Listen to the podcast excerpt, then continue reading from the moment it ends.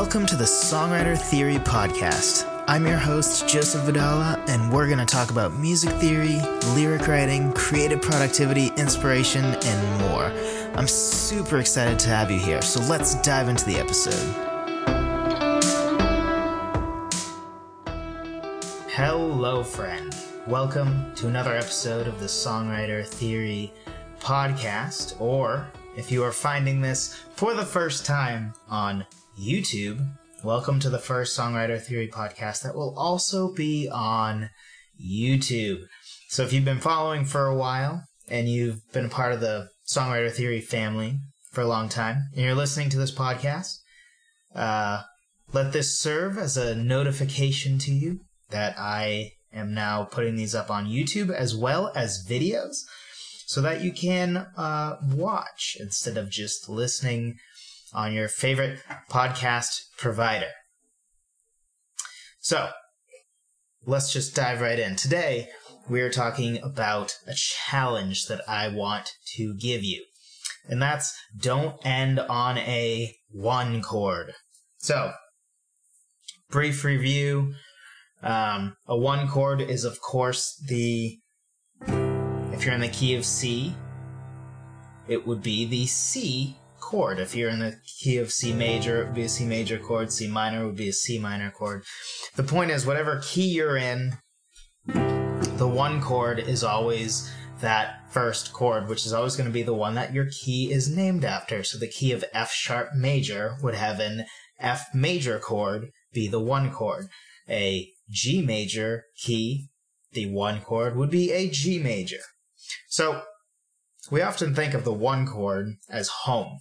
And if you've been following for a while, you'll know that I often describe that one as sort of that home base. It's sort of what recontextualizes everything of like, this is the strong home that we sort of come from. So often, like a chorus will open with a one chord because it's the strongest. So, you know, if we have a little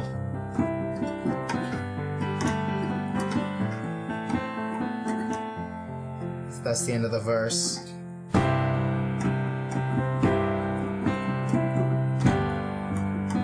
So we usually start with that one chord because that's the strongest in context. It always feels like going home, right? So.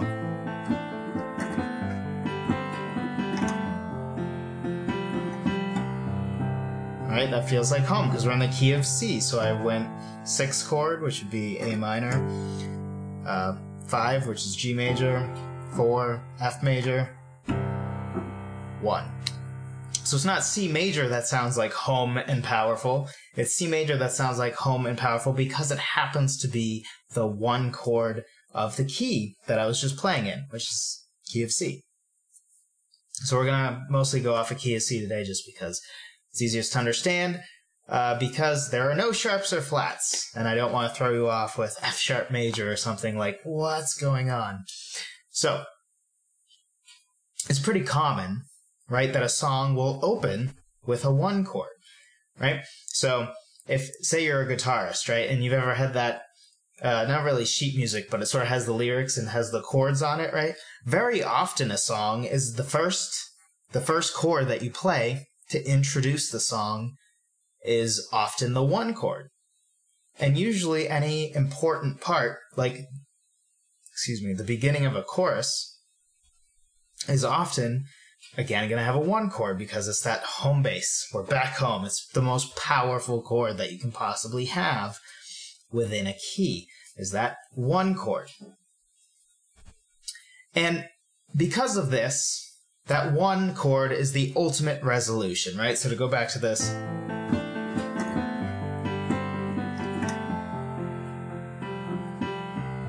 right? Feels resolved. So a little part of you probably was while while I'm playing that. Like that sounds pleasant, but then this is nice resolution, right? Like ah, yes, back home. And the main reason for my challenge to not end on a one chord is because one, it's it's the common thing to choose for a good reason, right? At the end of your song, in theory, your song is resolved. So you want the music to be resolved as well at the end of your song most of the time, right? Makes sense. At the end of your song, you don't, you might not want to leave people hanging. And if you just leave them, you know,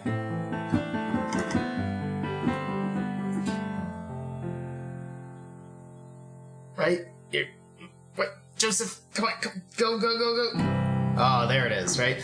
So you don't want to leave people just with that. With that, in that case, it was a four chord. Uh, often because you want to give people that feeling of this song is over, it's resolved, we have finished, it is finished. Uh, however you want to look at it. But sometimes leaving the listener with a song not fully resolved uh, can be a good thing, right? Because sometimes the subject matter of the song hasn't been resolved. Sometimes, even though you've told a whole story, it doesn't have that happy, pleasant, resolved ending, right? Sometimes it might have a darker ending.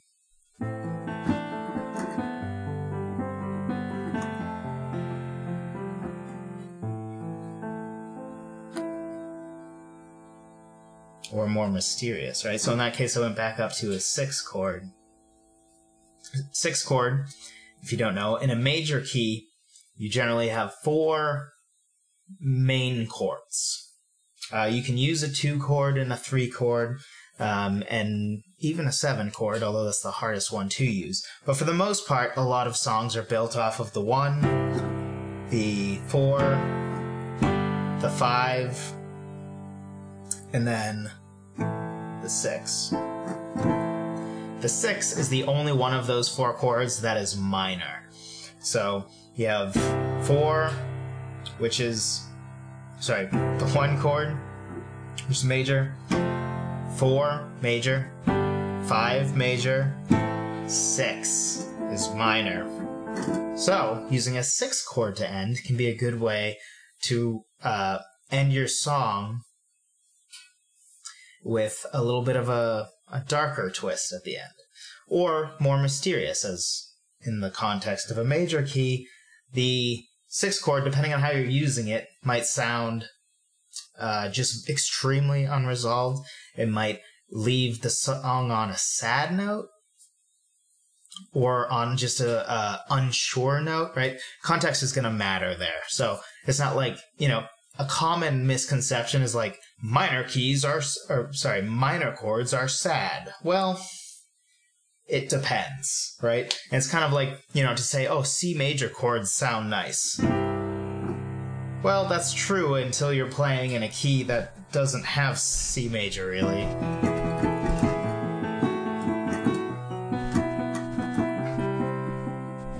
Actually, that didn't sound that bad, but it probably sounded a little weird because the context was I was playing in the key of E major, and then to just switch to that C major doesn't seem quite right because contextually in your mind you you know even though even if you don't know any of the notes that I'm saying and you're like what on earth is he talking about? You still can hear that probably what you were expecting. Oops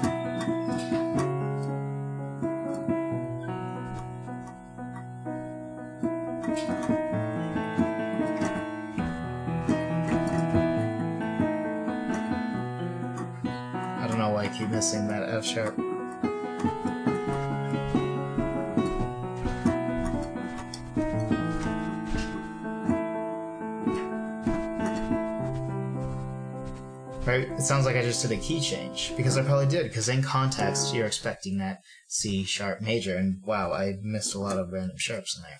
But hopefully, you get the point. Um, so you don't always want to give that nice, pleasant resolution.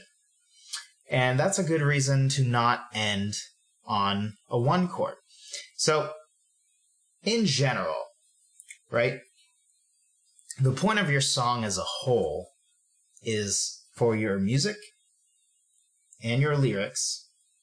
And if you're going to really break it down, your chords, uh, because at the at the heart of it, right, a, a song. When somebody copyrights a song, it's the chords, the you know background music, you know, whether it's a C major, G major, or, you know, whatever it is, those chords paired with the melody, paired with the lyrics, right? So the heart of a song is chords, melody, and lyrics. And your lyrics, melody, and chords together should be telling a story. And usually you want them to be telling the same story. Now there's still some some room for irony, right? Like there are some songs that sound happy ironically, even though they're like really sarcastic and mean or something like that, right? But for the most part, you want your all three of those things to be in agreement on how the song should feel. Right? You want to color your song in the way that the lyrics demand. So if your song ends on a unresolved mysterious note or if your song ends in a sad way maybe you don't want to end with that pleasant sounding one chord. Why would you, right? Because really, you want your chords and your melody and your lyrics to all be working together to tell the same story, right? Like a movie. The cinematography and some of the camera angles and and you know, without getting into the nitty gritty of stuff I don't understand, you know the cinematography choices of like you know how like some movies have a lot of yellow and it's there's a reason they choose that. Or some are filmed in a way that every scene is like darker because the subject material is darker. But for like you know a happy-go-lucky marvel film it might be all a bunch of bright colors right? Um, but then for the darker ones or when it takes a darker turn you know the the lighting is different now because it's all contextualizing how you should feel. And then the music in the soundtrack is another thing, giving you a context clue of how you should feel, right? You know, you have that uneasy feeling of something's going to go wrong because of the music, which is a part of a movie, the, the context, right? That's what helps pull at your emotions. And you should be looking at it sort of the same way within your song of the lyrics, the melody, and the chords. So, if the end of your song again doesn't doesn't have that nice happy resolution, maybe your music shouldn't either. And another thing is sometimes it's good to break out of the shell of convention. Um, you know, conventions exist for a reason, right? Like for for movies or stories in general, there's like something called the hero's journey, which is a very commonly used you could call it a trope, but it's really sort of a formula that you know works. It's kind of like when it comes to songs, right? A lot of songs follow the verse, chorus, verse, chorus, bridge, chorus convention. And there's some there's some slight variations from that, right? Some don't have a bridge, some uh, might have a post chorus, some have pre-choruses before the chorus. Some have two choruses at the end, right? But but for, for the most part, there's this concept of verse, chorus, verse, chorus, and then sometimes sort of a C section, right? If you have if A section being a verse and a B section being a, chorus, you often have a C section, that one that changes it up. And even in classical music, right, ABA is a very common um, progression. So you have, you know, something that repeats A and then B, a different thing in the middle, and then A. Repetition is a big part of music. And and you see these formulas, right? And I think sometimes people are too quick to like break all the formulas. Um but they do exist for a reason, right? So there's a reason that we often end on a one chord and why it's not necessarily a bad thing to end on a one chord and how it can be a good thing to end on a one chord. It gives people that resolution that they want. But like any other convention, right? Um, it's good to try to break out of that uh, when it fits, right? Some songs benefit from ending on a one chord, just as a lot of movies benefit from the good guy winning at the end. Right? But some some songs maybe need to have a little different coloration at the end because the story doesn't end resolved. The story doesn't end with a happy ending, or even uh, because again, a one chord doesn't need to be happy by any means, um, but it does sound resolved. So maybe your story is not resolved. So, an example of this that doesn't uh, end on a six chord could be a four chord. Um, so back to the little riff I was making up before. I think it was.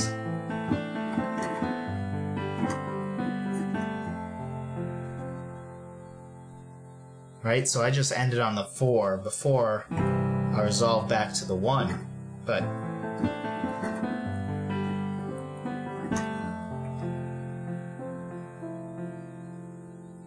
So that's a little less resolved, right? And I made it even less resolved in that case we're going to really break it down, because I didn't. So in this hand, I actually played an A minor chord, which is the sixth chord, and in this hand I have a four chord, which is um, the F major. Um, which, when you really break it down, I basically did a four chord, but the seventh chord, because I have F, A, C, and E. Which, if you think about it, that is really the same as an F chord and an A chord combined, an A minor chord. Um, so there's little different things you can do to sort of color it differently, because, or sorry.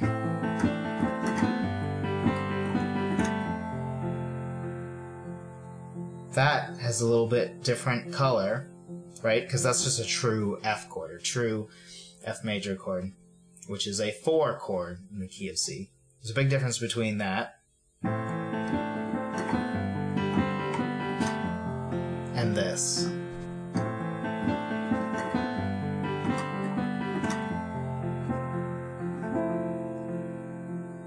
Right? I sort of build more tension by giving you this A minor chord as well, making it an F7 chord.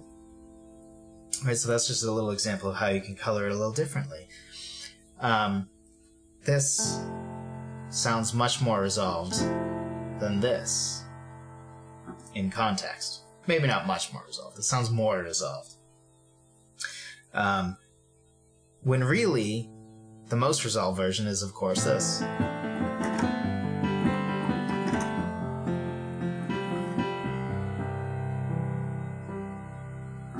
Down to that one chord.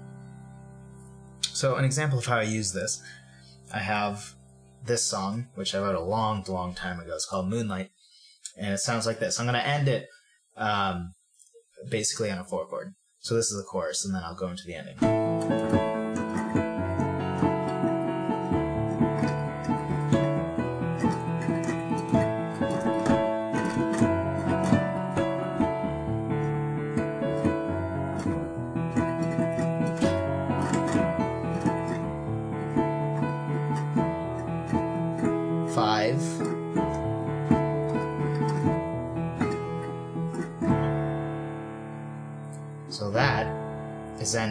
On a four chord. Although I am implying a one chord on the top because we are in the key of A. And I'm playing a D major chord, which is the four chord. It, so it sounds sort of resolved. And the reason for this is, is uh, because the four chord shares um, the one note. So it still has the one note. So it has a piece of home. There is some of home in there, right? So especially the way I'm playing it here. Oh, sorry. I have an A as the highest note, which is um, the same as the key or the one chord is A right? And really, I'm even implying an A chord because I have an E and an A, which is the first and the fifth of an A chord. Um, so because of that, this four chord feels pretty close to home, but that's real home, right? So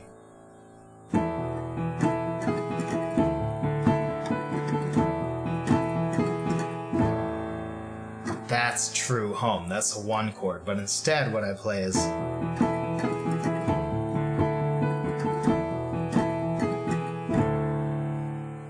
Right? So that sounds. It still has a resolution to it, but it's just not as perfect a resolution as that, right? So I think it's important to at least understand how you can break out of the, that convention and sort of understand why you might want to, right? Because you shouldn't break convention for no reason. In that case, I wanted it to end a little unresolved. Not totally, though, because it still sounds mostly resolved. It's just not quite there. And a part of that is just sort of an artistic thing for me that to me, most songs, right? Uh, the story isn't over. There's there's always going to be a follow up, right? We're so used to, you know, with a movie, right? There's the happily ever after concept, but that's not life, right? Um, at the end of most movies, right? Even if they, the, you know, the two people get married, right? That's not the end of the story. That's just the beginning of a new story. And when I say there is no happily ever after, it's not that that can't be a good thing. Maybe those characters do stay married until they die, right? But that's not that's just a start of a new story, right? That's a new story that you have to start. Maybe them being married without kids, and then there's a new another news story when they have kids, right? The first kid. And so similarly, with whatever song you write, you're telling a part of a story. Now it's a story in and of itself, right? It's usually. Um, but usually a song is just a part of a story. And unless somebody dies at the end of your song, there's probably going to be a follow up to that, even if you never write about it, right? Or especially you personally, if you're writing a a song that's about something in your life, you have the story of the song, but then that song in context of your life, it's not it's not the end of the story there's going to be more. Whether you write about it or not, that's different discussion. But so that's a part of it for me. Uh, but it's also by song. I've, I have some songs that I end on a six chord because it's it's clear it's very unresolved and it clearly to me uh, has sort of a darker ending. So I choose to end on the six. So just something to think about when you're writing your next song. Or if you feel like something's a little off with your current song, experiment a little bit. Maybe use a four chord. Maybe use a five chord. Uh, maybe use a six chord. Um, if you want to get really uh, creative, do a two or a three chord or a seven. Hey, if you make a seven work, let me know. Um, so, the last question I have for you is if you get to color the emotion at the end of the song. Why not? And it's not that a one chord is uncolored, right? It still has a feeling and a color associated with it. But sometimes it can help to give sort of that extra next context and color when you choose not to just end on that resolved one that everybody's expecting and wants.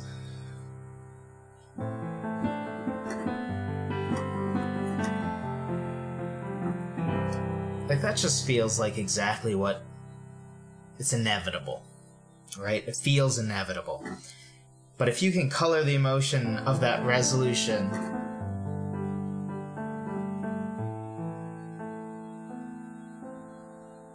right? Now it's colored very differently how that that ending.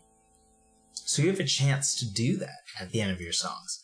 So sometimes it's great to take advantage of that, which is my challenge to you.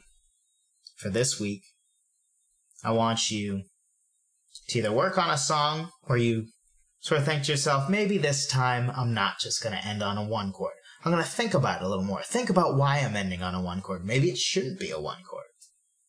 Or if you have some songs that are written, but you're like, well, I'm open to still kind of adjusting some small things. Because it's really just the final chord, right? Like it's, it's pretty easy to change your mind about that later in the process. Think about which, which song of the songs I've written maybe would be better served by not having a one chord at the end. So that's my challenge to you. If you were confused by anything that I said in this episode, if you're like one chord, four chord, five chord, key of C, key of E major, what is he talking about? If you're confused by any of that terminology, you're not alone. A lot of people are confused by that, right? But it's pretty basic music theory.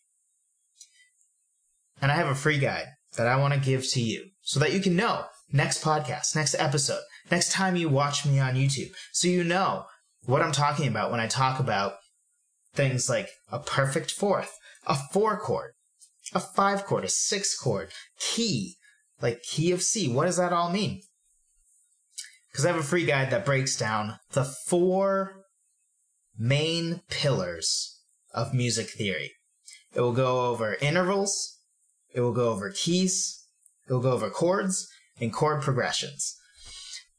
These are the heart of music and of un- understanding how to do different things. Like understanding what I was talking about today about that, how a one chord feels resolved, right? You may have never thought of that before. Uh, you just think, oh, this song G sounds good. Like, okay. But music theory, these basic four pillars, just learning those have an unbelievable capability of of bringing your songwriting up 10 levels. For me, I have a clear before music theory songwriting and after music theory songwriting. And sure, I was pretty young when I really learned music theory. I think I was 16 or 17, but the songs I wrote before, there's not a single one that I'm still even remotely proud of now. Um, but ever since mu- learning music theory, I can't even imagine writing music without it. It just helps so much. It's such an imperative tool in order to be um, so confident in your songwriting and to understand um, why things work and why other things don't work and, and being able to do something right the first time in some ways, right? Like how I can just improvise. That's not luck, right? that is understanding music theory. Everything I just did is just understanding music theory. I know that in the key of C, I have these certain notes. These are the main chords to go to. The, the transition from this chord to this chord sounds like this, right? Those are the sort of things that a basic understanding of music theory will teach you. And you can get that basic understanding. I break it down, make it simple, even have little quizzes in there. Um, so that you make sure you really do understand um, all of the different music theory things I'm teaching you. Totally free. My gift to you. Link in the description. Uh, it's at songwritertheory.com slash music theory guide, all one word. My gift to you because I don't want you to be confused next episode that you watch. And I also don't want to over explain music theory every single episode for those of you who have gotten a guide, who do have an understanding of the basics of music theory now. Uh, I don't want to bore you to tears with my explanation for the billionth time what a one chord is. I will still try to um, to briefly gloss over that stuff just in case for new listeners and for new watchers now. Um, but yes, my free guide to you. Go check it out. And one last thing, I got a great idea courtesy of Paco, who was messaging me. Um, he mentioned how he found the suspended chord episode very helpful. And then he sent me a link to a song that he wrote where he used the um, suspended chords, which is super exciting Loved it. I've listened to it a couple times now, actually. Um, and he had the idea of like, hey, maybe a new thing you can do is at the end of episodes, especially if somebody emails you or whatever about something from a previous episode that they used in a song, maybe you could talk about that or you could, um, you know, maybe play the song at the end of the episode or I, I forget what he suggested exactly, but, but uh, I messaged back and said, "Oh, that's a great idea." And then uh, how, at least for now, I plan to do that. shoot me a message, joseph at songwritertheory.com. If you've written a song and you have a recording of a song um, where you used something specific uh, that we've talked about on this podcast, feel free to shoot me an email and I'd love to be able to include your song and tell people your name and drop a link to that. You know, if you have the recording up on SoundCloud or something, I can drop a link to that as well. Um, so that other people can listen to it outside of the podcast. But, uh, again, as a refresher, if you have a C major chord, suspended is when you remove the third, and then you either have a fourth or a second usually. So, regular major, that would be a sus2, and then sus4. And if I remember correctly in Paco's song, he definitely makes good use of the sus4, I believe it was. Um, but without further ado, that will be the music at the end of this episode instead of the normal songwriter theory theme, if you will. Uh, so thank you to Paco for sending that to me.